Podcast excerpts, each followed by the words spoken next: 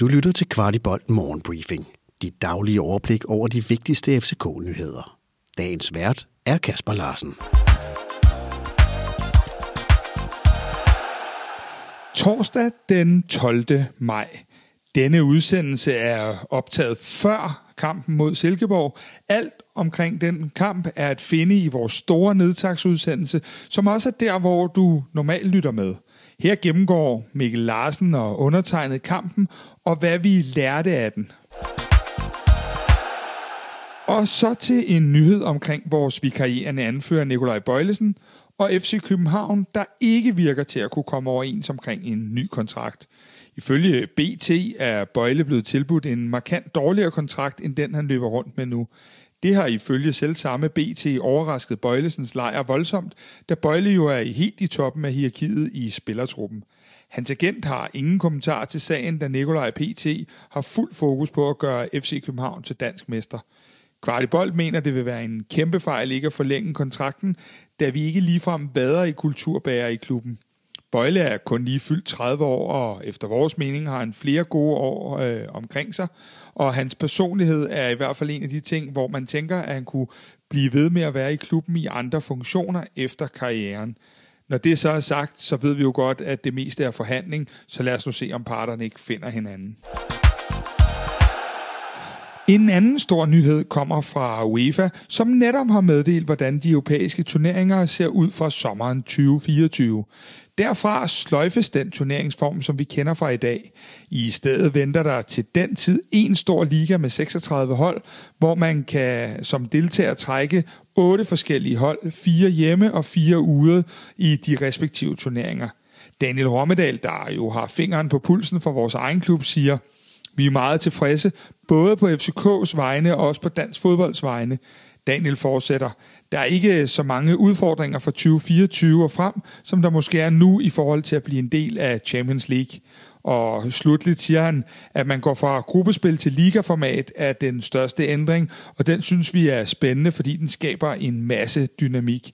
I al sin enkelhed bør dette give FC København en større mulighed for at få muligheden for at deltage, da klubkoefficienten får langt mere at sige. Og så til en lille lidt kulørt nyhed, for ifølge et britisk medie er Nottingham Forest meget interesseret i vores kandspiller Paul Mukairo. Nottingham var også sat i forbindelse med Mukairo i januarvinduet, hvor FC København som bekendt løb med nigerianeren. Mediet sætter der også Forest i forbindelse med andre kanter, som de mener er i et prisleje, hvor de kan være med. Så lad os nu se, om ikke Paul han bliver i København. Det blev ikke til endnu en double for Andreas Cornelius. Ham og hans klub Trabzonspor tabte returkampen i den tyrkiske pokalturnering til Kayserispor med 4-2.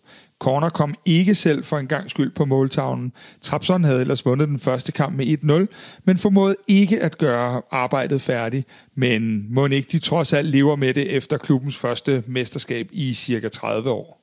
Ekstrabladet har talt med Glenn Ridersholm om de mindgames, der forsøges på i Herning omkring at ryste FC København.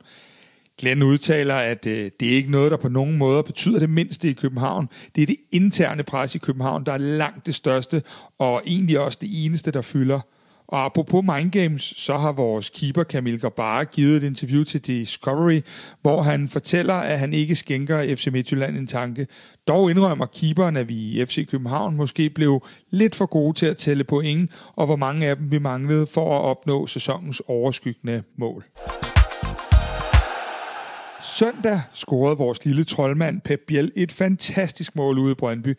Det mål er nu kåret til spillerunde 29's bedste mål, oplyser 3F Superligaen på deres Twitter-profil. Det er fans, der stemmer, og selvom vi har de hvide briller på, så var den her vist ret fortjent. Du har lyttet til Kvartibolt Morgenbriefing. Vi er tilbage igen i morgen tidlig med byens bedste overblik over FCK-nyheder. Vi er meget interesserede i at vide, hvad du synes om vores morgenbriefing, og hvad vi kan gøre for at gøre den endnu bedre. Brug et par minutter på at give os feedback. Der ligger et link i shownoterne til et spørgeskema. Den her udsendelse kan kun blive til, fordi en del af vores lyttere støtter os med et lille måligt beløb.